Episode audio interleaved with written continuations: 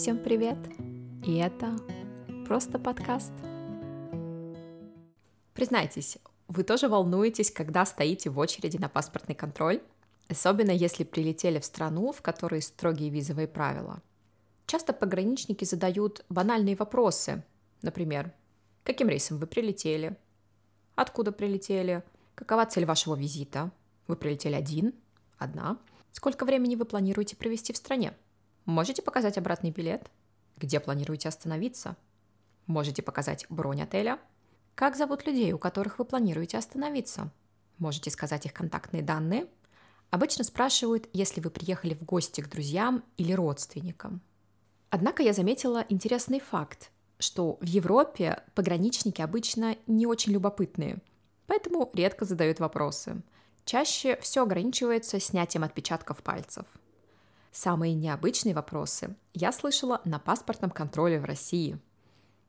Один раз спросили, когда у меня день рождения и какой мой знак зодиака.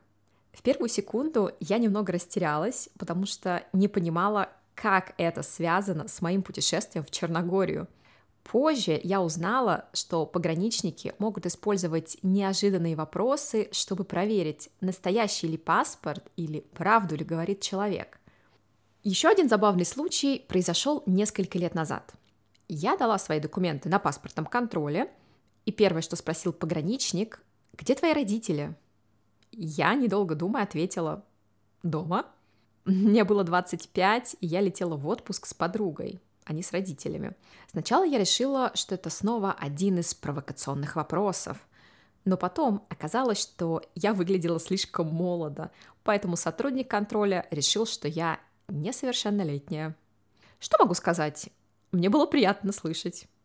А у вас были забавные, веселые, странные ситуации или вопросы на паспортном контроле?